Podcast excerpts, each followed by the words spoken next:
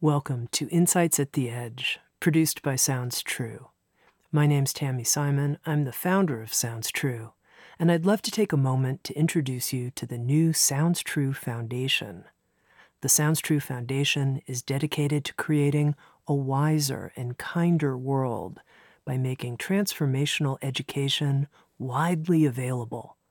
We want everyone to have access to transformational tools such as mindfulness, emotional awareness, and self compassion, regardless of financial, social, or physical challenges. The Sounds True Foundation is a nonprofit dedicated to providing these transformational tools to communities in need, including at risk youth, prisoners, veterans, and those in developing countries.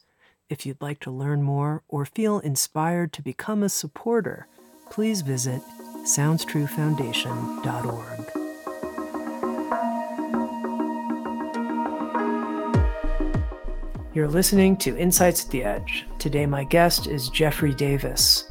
Jeffrey researches and works with innovators, professionals, writers, scientists, and social psychologists who offer him leading insights into the creative process. He's the founder of the Tracking Wonder Consultancy.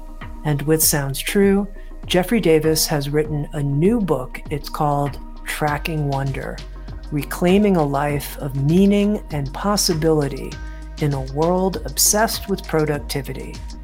Before speaking with Jeffrey, I sort of thought I knew what wonder was, but I think I only knew one dimension.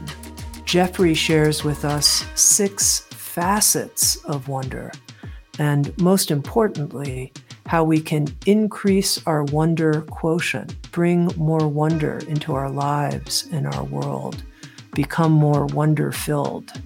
Here's, I'm going to say it, my wonderful conversation with Jeffrey Davis. Jeffrey, the topic of wonder has become the focus of quite a bit of your teaching work, your writing. You're the founder of the Tracking Wonder Consultancy. As a way for our listeners to get to know you a little bit, how did the topic of wonder become so central to how you teach, what you write about, what you focus on? Mm, yeah, that's a great question. Um, there's maybe an inspiration point and a series of inflection points. Um, the inspiration point came while uh, being in South India, um, studying with my teacher of yoga, TKV Desikachar. I was researching for another project that was exploring the creative process and yoga philosophy and practices.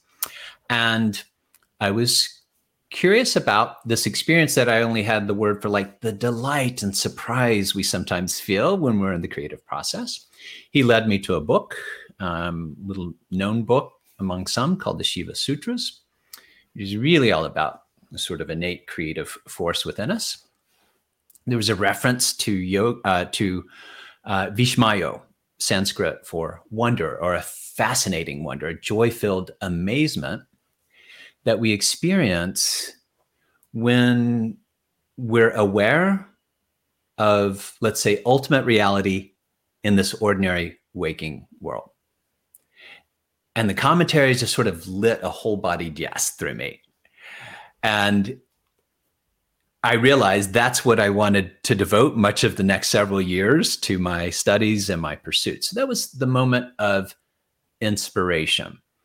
I realize in retrospect, when I look back at so many critical points from my 20s and even earlier, it's like, oh, that's always what I was being attracted to, were these experiences of wonder. But it was a few years later when the real inflection points came. Because before that, for a few years, I was um, you know, I was pursuing all different um, areas of wonder and wisdom traditions, very little science of wonder at the time, but I was scrambling to find any science of wonder at the time.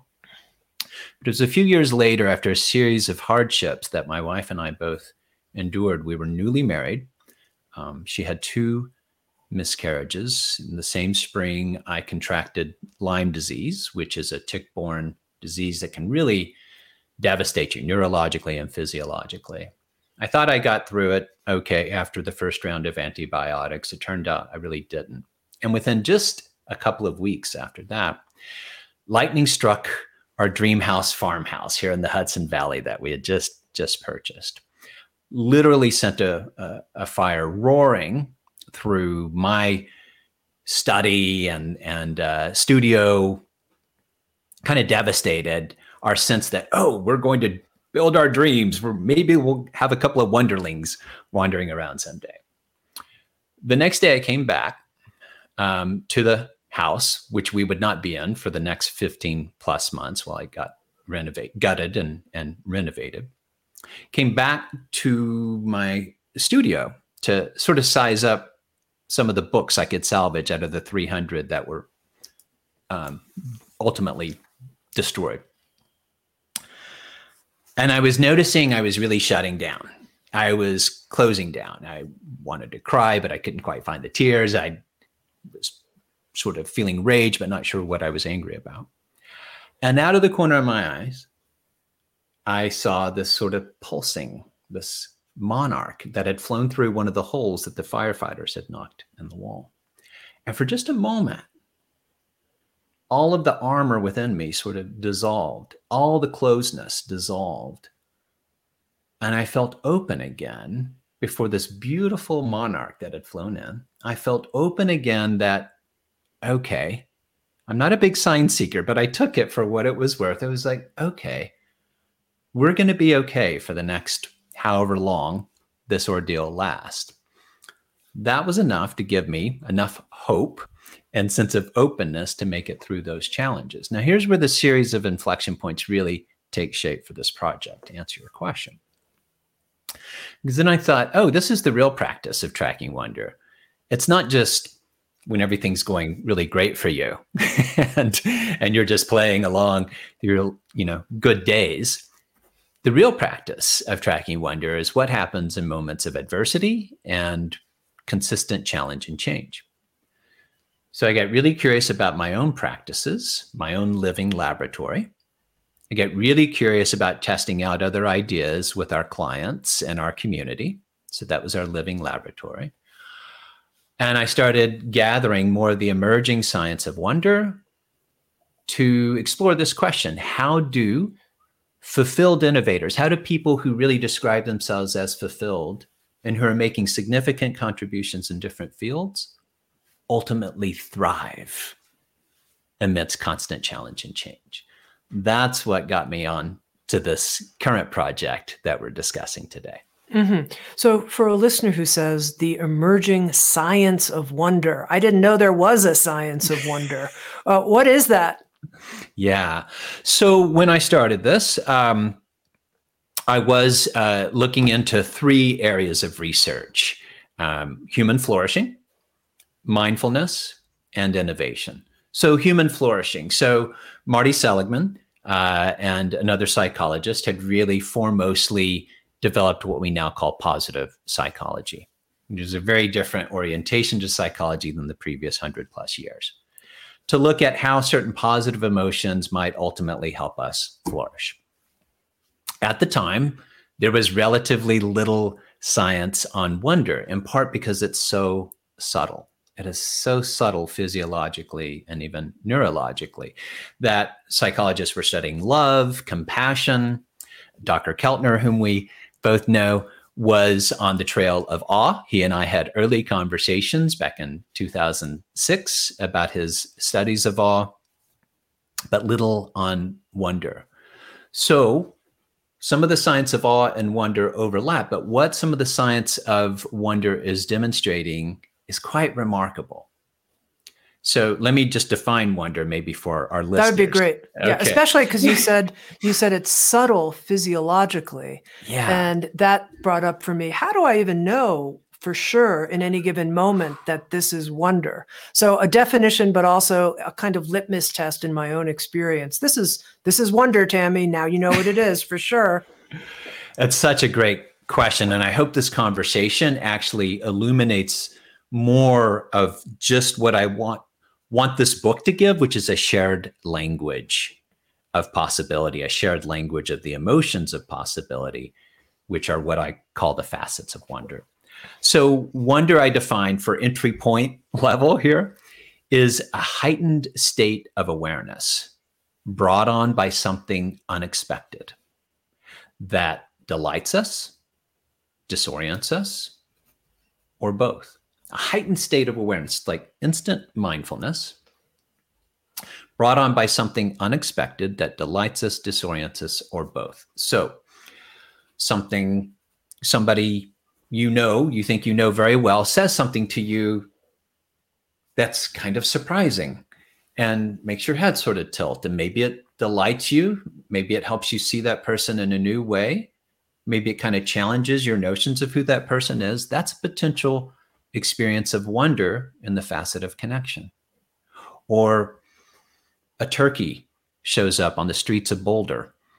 That's another potential moment of wonder as well, because it's delightful, potentially disorienting, right? What's remarkable physiologically, and out of some studies out of Arizona University, is that these moments of surprise can pause the fight or flight response. So we know that positive emotions such as love will attract us. We're attracted toward the stimulus. Emotions like fear repel us. Experiences of wonder can hold us in pause, can pause us in the state of receptivity and maybe even possible appreciation.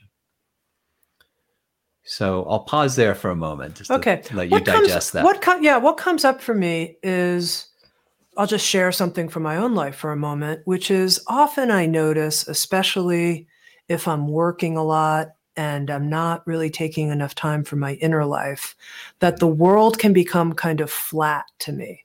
Like one more morning, one undoing the dishwasher, one more time, you know, doing this other one, you know, very rote and that there is something that I, I want to find out if I'm using the word wonder correctly or not. There is this wondrous, I would, I might use the word sacred or something, dimension that's always present all the time in all of these things that I'm doing that feel kind of covered over with a gray film because I can't see it or find it, but underneath it's wondrous. Is that the right use of the word wonder? It's the perfect use of the word wonder for so many reasons, even the way you just laid it out. One is we are, uh, there's nothing to, um, I would say, pathologize about the fact that we often do go through the world in just the terms that you described. We're in part kind of wired neurologically to sort of slot the world into different categories so we can survive and not have to figure out everything like, oh, dishpan. Oh, that's a faucet, right? There's not this constant relearning every day. On the other hand, just exactly what you're describing, taking moments to pause and even be aware of one's surroundings. And then it does feel as if a veil is lifted. Those are potential moments of wonder. So I describe wonder as having this sort of effect on us and experiences of wonder, that sometimes they will disrupt or dissolve our biased perceptions. Right? We have just these natural filters. And for a moment, for a fleeting moment, these experiences of wonder can disrupt or dissolve those biased perceptions of ourselves, of one another, of our surroundings, of what we consider the world. And we see again what is real and true, what is beautiful and possible sometimes just for a moment as you're washing the dishes suddenly you look around and you just recognize the ordinary beauty in the water flowing and the beauty of just taking care of the dishes and and perhaps you just had a meal uh, with your partner and you're just honoring that whole sacred moment. And for a moment that is wondrous and that is potentially expansive if you heed it. So is it fair to say that any moment including this moment, the moment that the listener is in right now, could be a moment of connecting with wonder. It's possible, any moment. I just got the goosebumps, so I'm going to say yes. Goosebumps are actually uh, sometimes the physiological response uh, to having a moment of wonder. And I think the reason I got goosebumps is because you really identified something that is really beautiful about moments of wonder is that they often happen in the space between us.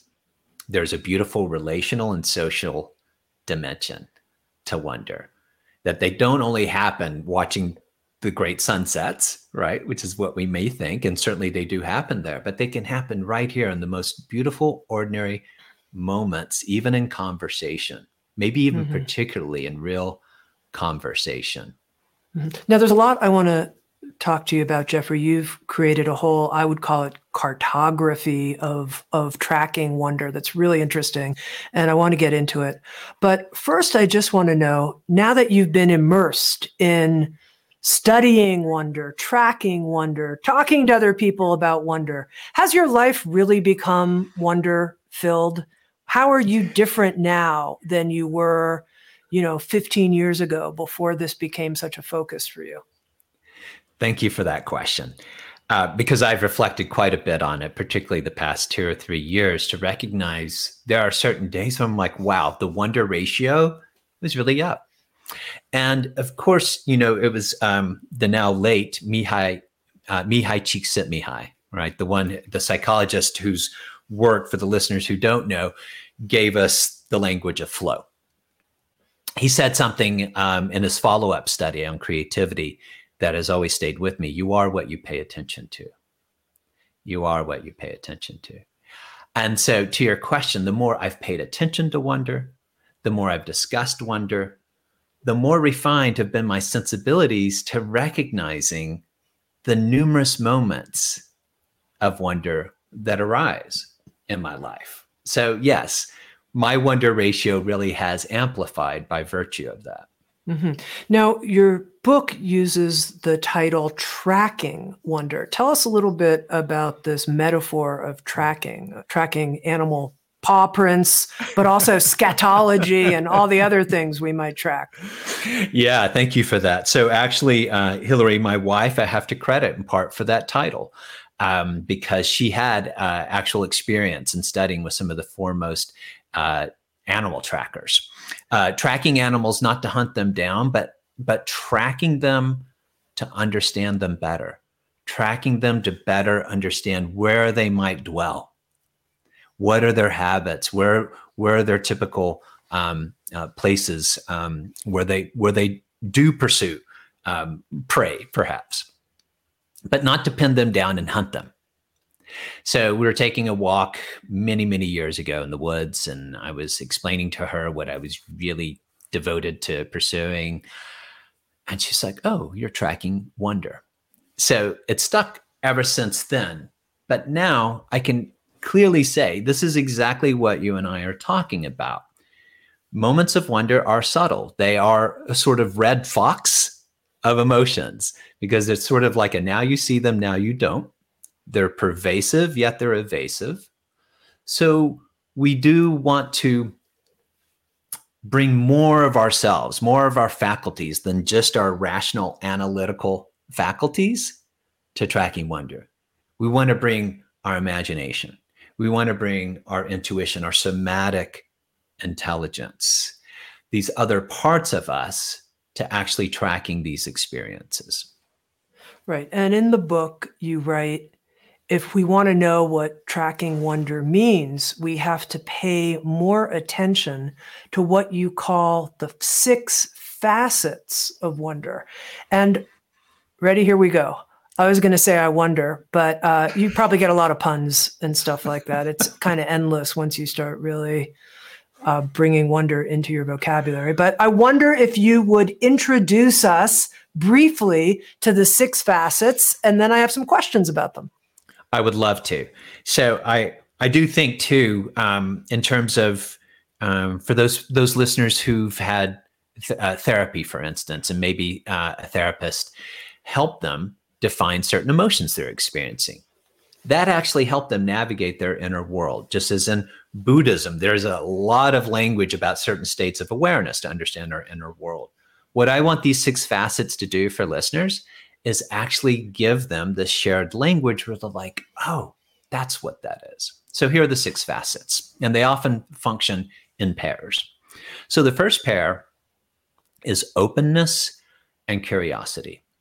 Openness is the wide sky facet that really cracks us open to possibility, where we actually foster what I call an intelligent naivete to pursue some new possibilities. Really important. Curiosity is a more playful, proactive facet of wonder that questions and challenges the status quo of things, questions the way things have always been done. That's why I call it the rebel facet. I'm confident Tami has a bit of that rebel facet. So those two facets are really important in terms of um, allowing us to approach challenges more creatively than reactively, more flexibly than rigidly. The second pair is bewilderment and hope. These are really important for our times. Bewilderment is the disorienting facet of wonder when our sense of identity or even the ideas we're pursuing get really confused. This is why I call it the deep woods facet. And this is where we don't fight or flee from confusion, but actually learn to fertilize confusion. Hope is the rainbow facet. This is not wishful thinking. And I have to admit, this was um, part of cha- uh, my challenge is I really dove into the science of hope. I actually had some biases toward hope and, and equating it to wishful thinking. But so many people I was working with and in our community were suffering from crises and adversity. So I really dove into the science of hope to discover that it's very proactive. It does involve deliberate daydreaming and goal setting so that you can keep moving toward a better near future. The final pair, so those two facets, by the way, bewilderment and hope, are essential for building resilience and fortitude without burning out.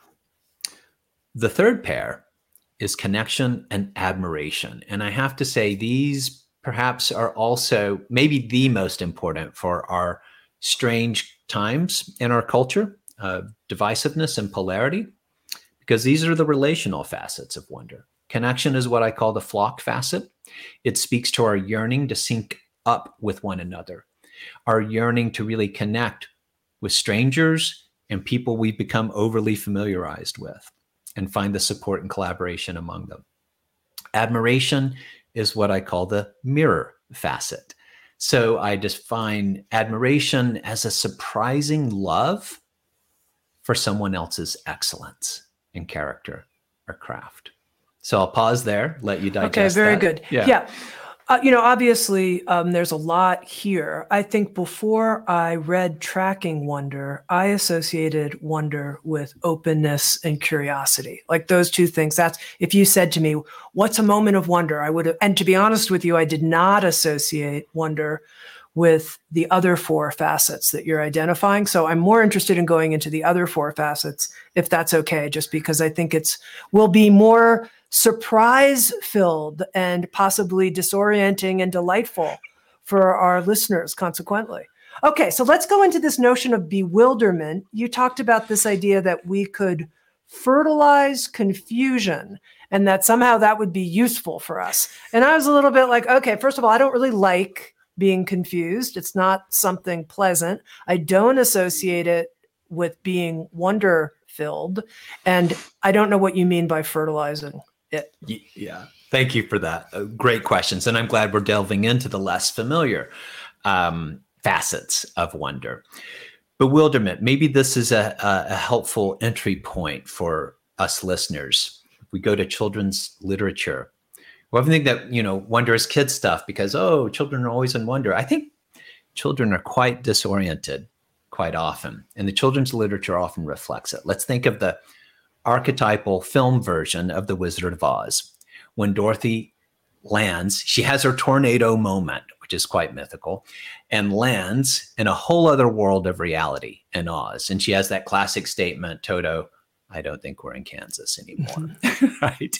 Or when when Alice spirals down the rabbit hole and then the hookah toking caterpillar says, Who are you? And Alice is like, Well, I don't know. I, you know, I, have been so many different people uh, just since this morning, and I think, oh yeah, many of us feel that way. So, so bewilderment, we many of the listeners, if they just think about the experiences maybe they've had in the past year and a half or two years, when their sense of what was real and true got sort of turned on its head, or when they thought who they were got disrupted, those can be moments of bewilderment because wonder can decenter our sense of self. Wonder can decenter our sense of self so that ultimately we can recenter our sense of self. Now, you're right. Most of us want to flee from confusion. Most of us are profoundly uncomfortable with confusion and uncertainty. I know myself I have a high tolerance for ambiguity and confusion. And I used to think it was a character flaw. Like, why can't you just get with the program and know everything and and and be certain about everything but i recognized it's actually an advantage because i work with so many people and organizations advancing their work dealing with mounds of uncertainty and confusion that it's actually made me a good ally to help them navigate the confusion so fertilize. I'll actually, let me just review four things about bewilderment that might be helpful entry points for listeners. One, rather than flee from the confusion or fight the confusion, when we fight the confusion, we just want to get a quick answer to something. Rather than that, start by feeling it. This is where we come back to that heightened state of awareness you were alluding to earlier. Actually, feel the confusion. And I have I have clients actually describe, sometimes even draw the confusion metaphorically. And they use language like floating. I feel like I'm floating. There's no ground underneath me, right? Or I'm spinning. That's important just to acknowledge and bring that somatic intelligence to the experience. So then we can celebrate the confusion. And I don't mean that glibly. I mean that it could be a moment that you're on to potential transformation, whether it's personal or professional or just with the ideas you're you're sitting with. And then we fertilize the confusion. Well, I, even before we fertilize the confusion, we we want to do some things to to pause seeking quick answers. So if you're confused, kind of in two categories, confused about who you're becoming. You've just lost your job, or you quit your job, which has been quite common lately you're not sure who you're becoming, rather than seek the quick answer, try to find activities to help you pause and live in the question of who am I becoming? That's challenging, but we can talk about how to do that. And fourth is what you were alluding to, which is fertilize the confusion. So, could I give an example? Please, yeah. Okay. So, I hold inner circles of about six to eight business owners, professionals, academics, they all have in common that they're wanting to advance certain ideas or kind of complex projects, but they need more visibility with those ideas, and with that comes more vulnerability. Inevitably, Tami, one or more of them experiences their own tornado moments. Sure. Quite often, just as soon as they say, This is what I'm going to experience, there are these series of tornado moment. So in one of my inner circles once, um, somebody just like was I, I can't give away too many details, but she was just like, okay, this is really where I'm taking my work in the world. And within a matter of weeks, um, she realized that her partnership wasn't working, her long-term partnership uh-huh. wasn't working. Was going to have to make some decisions there. Uh, uh, realized that where she thought she was going with their business wasn't working and became really physically ill, right? All this kind of working together. So she came for a spotlight and she's like, I just really don't know where I need to go next. So I gave her a couple of suggestions related to bewilderment. I said, don't do anything too quickly for a while. And you are sick right now. She was like in the spotlight from the sick bed. And I said, okay, here's my prescription. For 10 days, visit your sick bed at least once a day for an hour. I mean, do you remember when you were a child? Uh, when I was sick, sick day was great because it was just me and my imagination and my drawing pads and so forth. So I said to her, to fertilize your confusion here, you've got this question about who are you becoming now and who are you in relationship and Where's your business going? Live those questions, bring out your color set of markers and sketch pads. She's like, Right, I actually have those. I haven't pulled those out in quite some time. And I said, For once a day, for an hour, I want you to explore these series of questions that, again, they're sort of private questions for her. And she did so for 10 days. I didn't know what to expect. But in those 10 days, every day, she was drawing these elaborate sort of mind maps that ultimately gave her insight, like deep, profound insight into where she was going in all three parts of her life her personal identity, her relationship, and her business. Now, again, I can't give away too many details for for privacy, but I hope that gives you some sense of yeah, yeah, how it comes into play. I'll practice. tell you the, the question that's coming up for me. I talk to people, uh, friends, people I'm just meeting, and they'll they'll share sometimes. You know, I'm going through a really big transition. It's like a dark night of the soul kind of thing, and you can tell they're going through some type of huge, uh, to use the word you use, decentering. The center that used to be the center of their life is no longer the center of their life. They're painting it in spiritual terms that it's a dark night. It's clearly in their own view as they talk about it a time of suffering. They mm-hmm. would not mm-hmm. say, Oh, I'm in an experience of deep wonder about this transformation I'm in the middle of. People don't say that. So what it brings up for me is kind of what is the accurate emotional valence? Like, do I just do? I, am I going to start to just switch off to like, oh, this is this is a wonder filled time instead of like a deeply disorienting, terrible time? I love that question. Thank you for this. You always ask such good questions. So let's think of um, of the sacred geometry of overlapping circles, what we call in kind of secular terms the Venn diagram, but it's really mm-hmm. uh, quite sacred. Overlapping circles, positive, negative, positive emotions, negative emotions, light, dark. Bewilderment is right in that space in between, right? It's and it's deliberately looks like an oval a opening of a cave a birth canal. That's where wonder resides that's where bewilderment resides and that's potentially where transformation resides. So to answer your question in very concrete terms bewilderment is neither positive nor negative. You're going to experience both and neither framing. This is suffering. Or this is okay and wondrous are accurate or real. If you really feel bewilderment, it feels like floating, it feels disorienting, feels like you're going through the woods. There's moments of excitement and there's moments of, of potential terror and deep fear.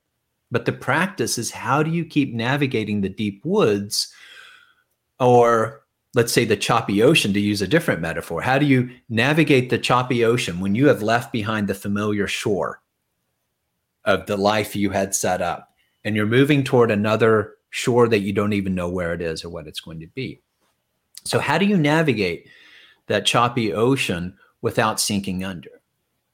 The metaphor of uh, the dark night of the soul is can be useful, but not if it's all framed in suffering, because that is where we will potentially be paralyzed and go under. Mm-hmm. So, if I hear you correctly, sometimes wonder can be a positive experience when we're feeling delight. And sometimes it's not positive or negative, it's something else. It's just an opening of discovery. Is that correct? It is. And I have to say, this is even, and I'd have to talk to people like Dacher about this, right? In, in the psychology, um, because he has studied quite in depth the physiology of certain emotions but let's let's think about this. When when psychologists use positive and negative emotions, they're not actually ascribing a sort of moral value like good and bad. It's actually positive in part because positive emotions attract us toward the stimulus. Negative emotions repel us. Many experiences of wonder hold us in that pause of receptivity, is taking it in. And this is where that sort of increased sacred awareness uh, um, comes into play. Like, can I be fully present and aware even in this seemingly dark moment? Does that make does that it make does. sense? Yeah. It does. Yeah. Now, Jeffrey, you do a lot of work with people in business, and you're bringing in wonder interventions at the workplace. How could this pair of bewilderment and hope come together at work to help people?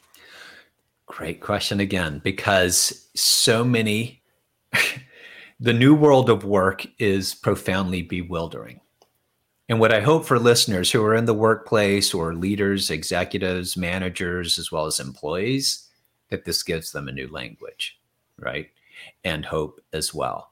So, part of the reskilling necessary with Wonder interventions is to help employees and leaders and managers become more comfortable with confusion, actually openly acknowledging when they're confused.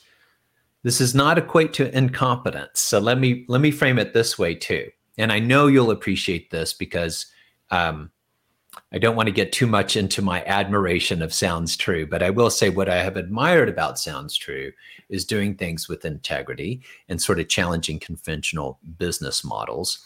Um, but I'll, I'll, I'll, just kind of put this in these terms and sort of like the 20th century paradigm of how to quote make it in the business world was you needed to be the expert or the smartest person in the in, in the room or appear to be the smartest person in the room the one who knew things and knew more than others so what i would suggest that can be advantageous is not to be incompetent be fully competent in your field but to increasingly know what you don't know and to increasingly acknowledge what you're confused about.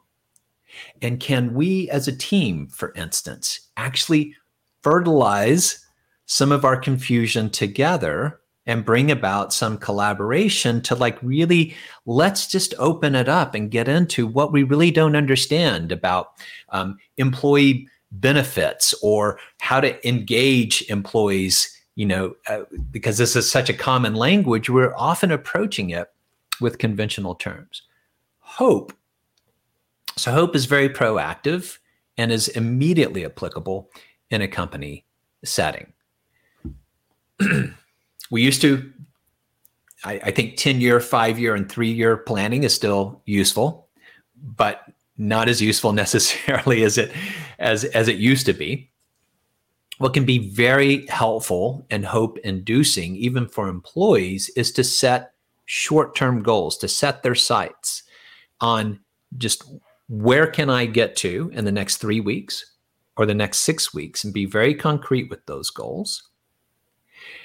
And then the next thing is to surround yourself with other hopeful people. So, other people in the team who like share that three week or that six week goal.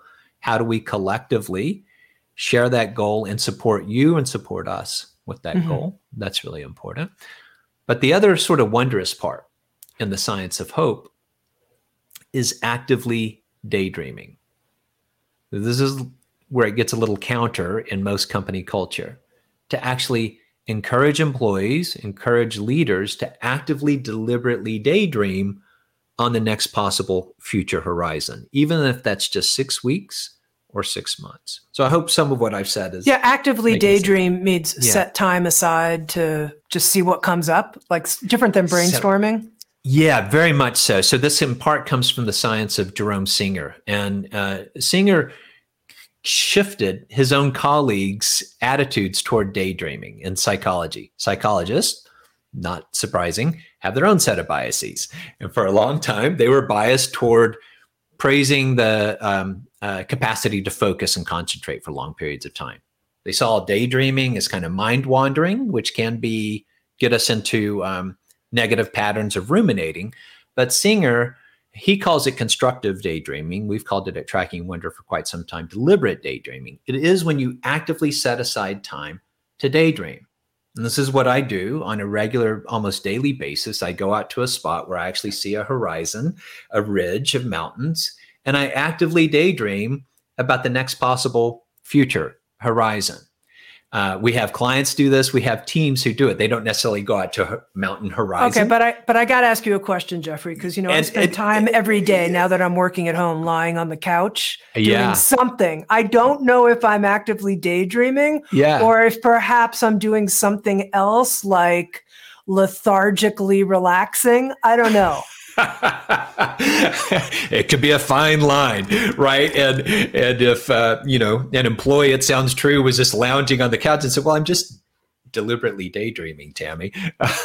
so, so deliberate means intentional. So you you go forward with a question, right? That you want to live, so to speak, that you want to daydream. So you you formulate the question that you're daydreaming or you formulate the goal and how will i actively how could i actively get there? How could we as a team actively get there? And whether it's a sketch pad or something else to actually document some of the tracking of the daydreaming helps it be deliberate and not get into passive rumination right? This is some of the negative downer patterns i talk about in the book where we could get into negative um, catastrophic daydreaming. Yeah yeah. All right. Very good. Well, let's uh, briefly talk about the last two facets mm-hmm. that you identify connection and admiration. Now, the place where my attention uh, really got piqued, and you'll probably know where I'm going, Jeffrey, here. Under admiration as a doorway to wonder, it's easy to think of the people that we just think are fabulous and how wonder filled that is. But you actually say there can be a fine line between admiration and envy, and that we can use envy as a gateway to wonder. And that's what I wanted to hear more about.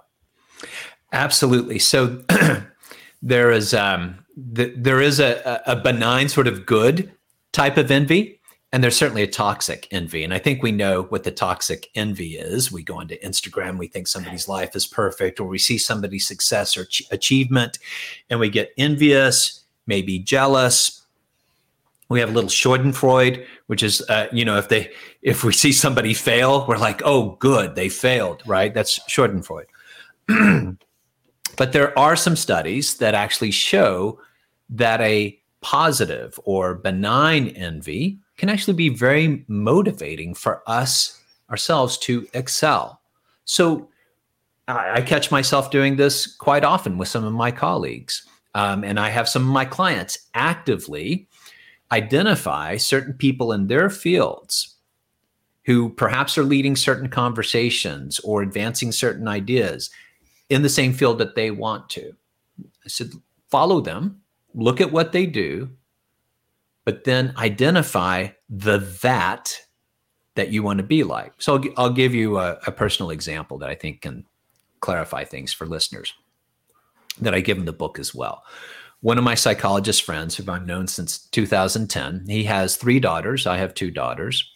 He is he is like Captain Fantastic, and he's super buff, which I'm not.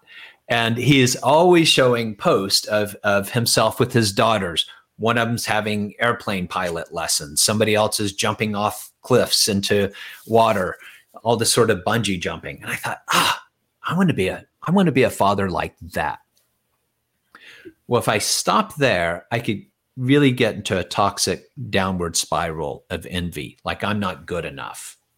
Right? This is my inner piglet mind with, you know, saying I'm not good enough. I'm not a good enough father. That's not helpful. That's not productive. So I identify that that. Well, what I want to be a father like that. What is that? Oh, I want to build my two daughters' courage and strength and grit. So that's led to certain activities, not like my friends, but it has led me to put my daughters in challenges that suit them and that suit me. And that's the way, really, that watching him, it was envy, turned into admiration and help me be better at what I do as a father in my way for my two daughters. And that translates directly in the business world as well.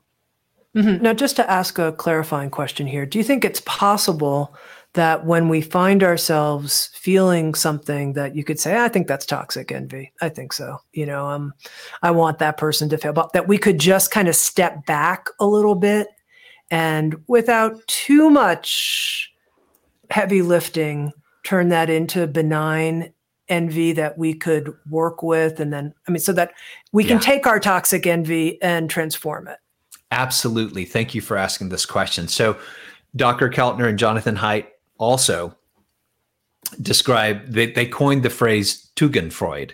It's the opposite of Schadenfreude. So when you see somebody doing well and and like really making it or excelling in a certain way, rather than feeling the if you feel that toxic envy, start to pause. You pause again, right? There's the pause of wonder, and you shift and you actively express good thoughts toward them maybe even sending them a note of, of uh, appreciation or admiration can be a step in the right direction. Yes, I do this often, and I've had my clients do it often as well. So, yes, it's a beautiful example. You feel the toxic envy, you identify it, you pause, you're like, actually, let me foster more positive emotions, appreciation for that person, like congratulations for that person. What that does is not only it's not just like bypassing negative feelings. It's actually potentially elevating you to say okay what has that person done well? Like how could that lift me up as well? Mm-hmm. All right so you mentioned that since you've been in this wonder field immersed in the science of wonder that you've increased your wonder ratio in general and for the listener who's like, you know, I want to increase my wonder ratio, I want to do it. Jeffrey, can you give, let's start with just three, three wonder ratio improvement techniques that our listeners can try? I love it. Yeah. So one is um, try this in the morning, pause a few minutes, maybe with your favorite beverage, and really check in and center yourself and ask yourself, what am I devoted to? What am I devoted to today? And what that does is can open you up, switches that default pattern of I need to check my phone notifications and texts, I need to go through my to do list. You've just opened yourself up to potentially standing in wonder with something, and it creates a beautiful new reframe for everything that you do during the day. That's the first thing. Okay, let's pause on that before we go on to the Please, second yeah, and third for ahead. a moment. You know what I notice is that word devotion, devoted. Mm. What am I devoted to? That word like just hits me in my heart immediately. Like I immediately almost start to cry. Uh, uh, it's a really powerful word. Tell me your sense of that and why it's so powerful as a wonder gateway. Thank you. Uh, so I alluded earlier in our conversation that when I look back at all the different things to which I was attracted, I realized I've been on this path for a long time. And in my early 20s, a mentor gave me a copy of Erich Fromm's uh, The Art of Loving. It's a great um, a book from like 1956, this existential psychologist. And he talks about loving as a practice. And he uses, he says, you know, uh, we often are focused on falling in love but what about the practice of standing in love? So that's always stayed with me.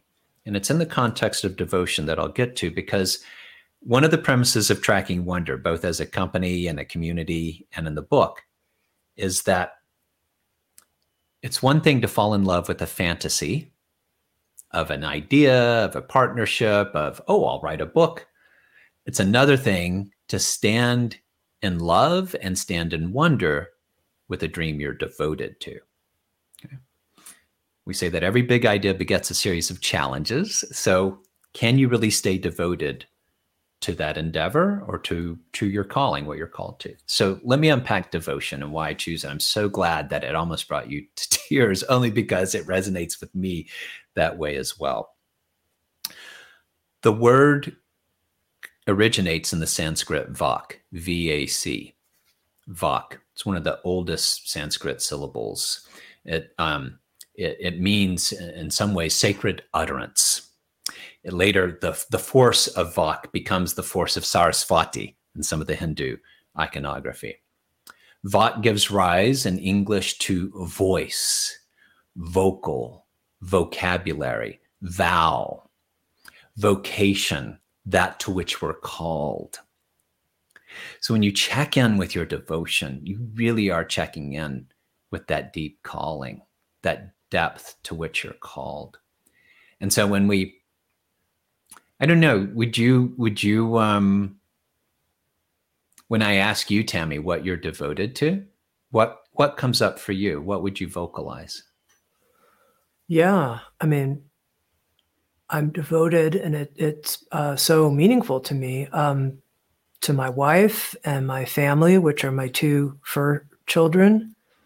And I'm devoted to a, sounds true, uh, deeply, and to a set of values and bringing those values into every part of my life. And I could say more about that, but it's a sort of, you know, deep orientation of my soul.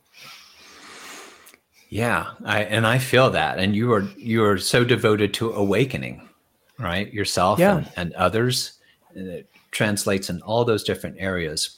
One of the people in my inner circle last year, she took this practice to her husband. They each now share their own personal devotions, their couple's devotion, their family devotion, and her team's devotion as well. And the link to wonder when doing that Yes. is because when we identify what we're devoted to, that's a doorway into possibility.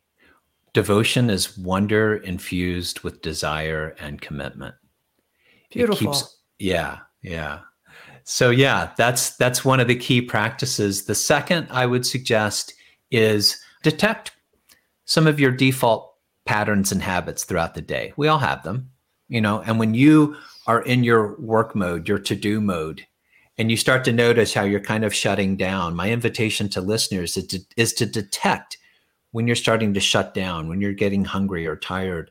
And instead of checking out on social media or your emails or your texts, step away from a screen, step outdoors for just a few minutes, look up at the sky, no matter what the weather, just for a few minutes, disrupt your default afternoon patterns in one way, right? And you may have to set a timer to remind yourself to like being you out of your default patterns. The third is maybe something in the evening to actually make it a practice to look back on your day and ask yourself, what were three highlights today? What were three small moments? They could be sensory moments. They could have been a moment of conversation, something someone said, and write those down. That's a wonder intervention that can be really powerful for framing your day. Mhm. I want to uh, ask you a question about your second wonder intervention please. about these Yeah. default patterns. Mm. So, you know, I'm curious if somebody has the experience. I often have the experience. Well, I my default patterns are my default patterns because I find them kind of comforting. They resettle me. So I, you know, lie on the couch with my iPhone, which is kind of similar maybe to someone watching television or something like that. And it just, you know, I don't want to go outside. I don't want more stimulation. I don't want more anything. I don't know if I even want more openness and wonder. I'm just kind of like, I need a couple hours just to sit here and be an internal, I don't know if exactly if I'm a grump, but I just, I know I'm closing down, but I need that time. What would you say to that? I, this is the story. What do you what do you think about Mhm. that? Am I Mhm. narrowing the wonder in my life, or am I uh, just kind of resetting myself? And that's okay. Mm. Good question. Um, and I'm not sure yet. Like I would, I would spend some more time with you, like unpacking that. Right. Closed states are are not bad states. Right. So when we're highly focused on something and we're eliminating distractions, that's a cognitively closed state we need. It's not potentially wondrous, but that's okay. Um, being in digital distraction is an open state, but it's not particularly wondrous. And actually, I, I'm just touching on some of this new research that a lot of the increases in depression and anxiety are coming from um, an overstimulation of dopamine. Dopamine is the neurotransmitter of curiosity. It is what keeps us going. But when we're just like stimulating ourselves, it's like brain candy. And then we feel sort of like we've got a sugar hangover. So if you're, and let me just say for your instance, right? We all have variations. Let's say if you just like unwinding, doing nothing and doing nothing well on the sofa and just looking through your iPhone for a little bit is fine. It resets you. There's nothing wrong with that. But if it's keeping you in a state of potential debilitating distraction or over rumination where you're stuck in a pattern of fret or regret, that's a good signal, right? A good signal to like, let me disrupt this, right? Mm-hmm. Let me detect the default. I feel what that feels like. Let me seek out something surprising and then let me extend that moment. Mm-hmm. I'm curious, yeah. Jeffrey, have you worked with people who say to you, you know, I'm depressed. I'm depressed mm-hmm. right now. And I don't know if this tracking wonder stuff is going to work because I don't really have an appetite for wonder right now because I'm depressed. And how would you work with someone who presented that emotional confession to you? Yeah, yeah. First of all, most people don't come to me with that, probably because they have not been, uh, you know, drawn to wonder. If you, they usually don't come to me saying I'm not attracted to to to wonder, but I understand what you're saying, right? Because I've worked with plenty of people um, who who are symptomatic of depression, um, and not not um, not chronic depression, but sometimes acute depression. And uh, certainly, I experienced it.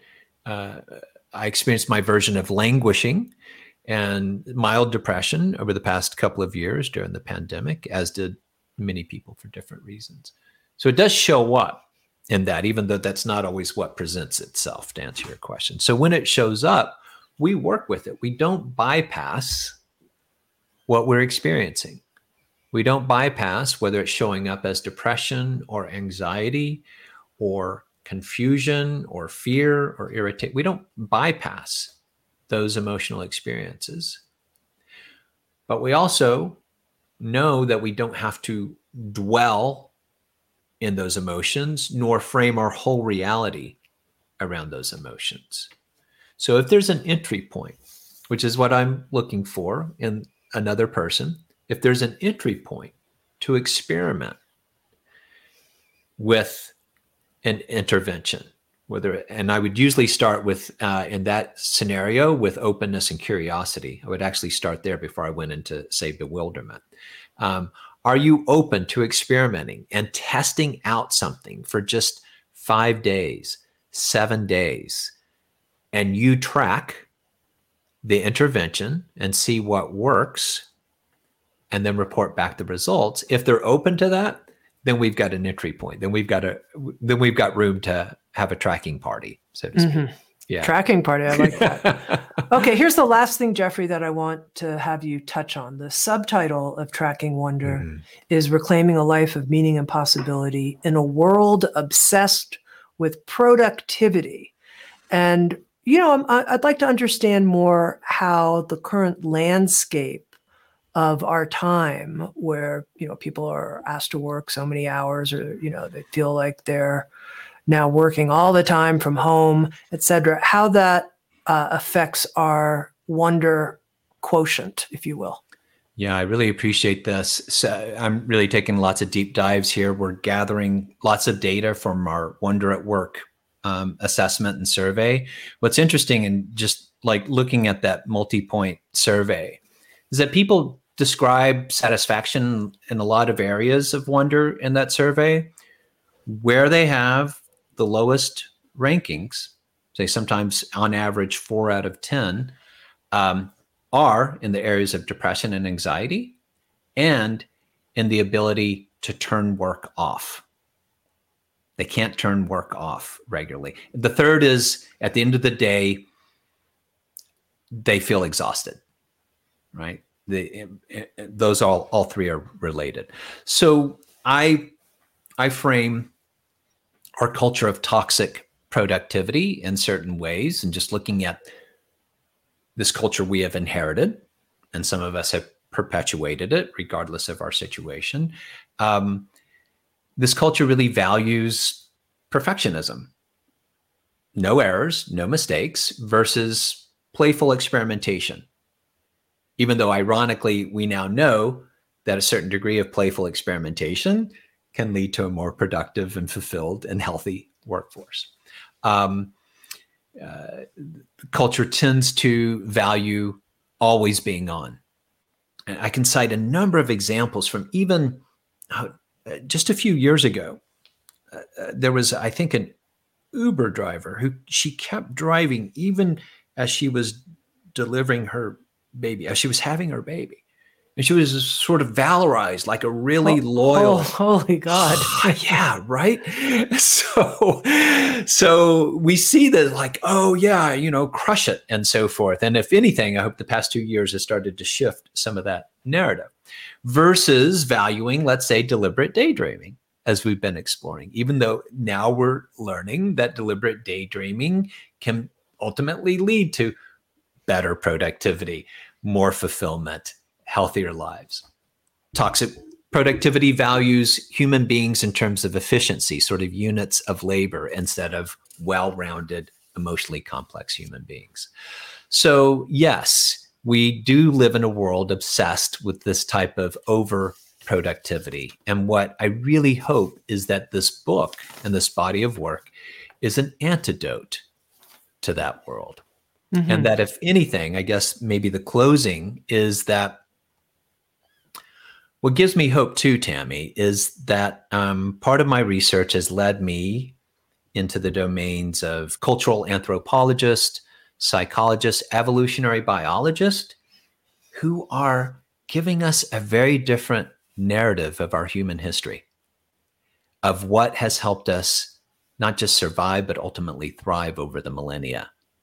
And it turns out that it's not survival of the fittest, that we don't have to be cutthroat, competitive, and aggressive to make it in this world. They are painting a whole different picture of what has helped the species actually survive for millennia.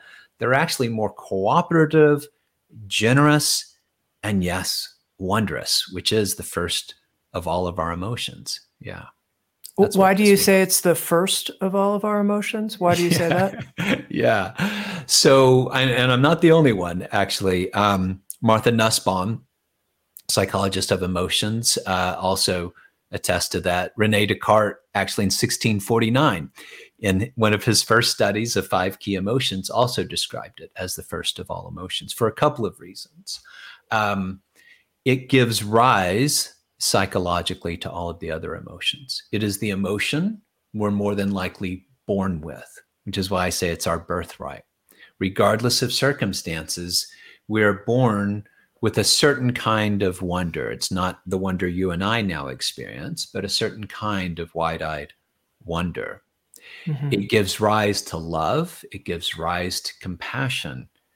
Were it not for wonder, we likely, psychologists surmise, would not have these other emotions. Mm-hmm. And a certain anthropologist like Melvin Konner look at even chimpanzee behavior as they stand in awe of and and wonder toward a waterfall we're looking at them to understand human behavior it's possible you know that that our ancestors some 5 million years ago had these early experiences that then gave rise to um, to our ability ultimately to thrive over millennia and that's this is what gives me hope we have so many challenges in this world so many challenges that these experiences of wonder aren't going to be the antidote, but they are a possible counter um, antidote to our typical um, solutions in in this world of hyperproductivity.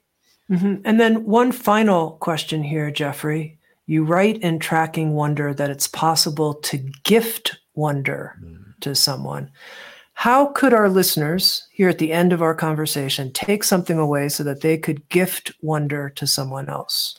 I love that. So think of somebody you care about who perhaps could use a little surprising delight in mm. their life. What's one small gesture you could do for them? What's one small thing you could do to stoke their curiosity and surprise them in a way that helps them see that you see them. That could be just as simple as sending them a handwritten note in the mail. Gorgeous. I've been talking with Jeffrey Davis. He's the founder of the Tracking Wonder Consultancy. And with Sounds True, he's written a new book. It's called Tracking Wonder Reclaiming a Life of Meaning and Possibility in a World Obsessed with Productivity. Jeffrey, thank you so much. Great, great work you're doing. You're really giving us ways to notice and bring the wonder that's here, right here, into our life and increase our wonder quotients. Thank you. It's been an honor and a pleasure. Thank you, Tami. Thank you for listening to Insights at the Edge. You can read a full transcript of today's interview at soundstrue.com forward slash podcast. And if you're interested, hit the subscribe button in your podcast app. And also, if you feel inspired, head to iTunes and leave Insights at the Edge a review. I love getting your feedback, being in connection with you, and learning how we can continue to evolve and improve our program. Working together, I believe, we can create a kinder and wiser world. SoundsTrue.com, waking up the world.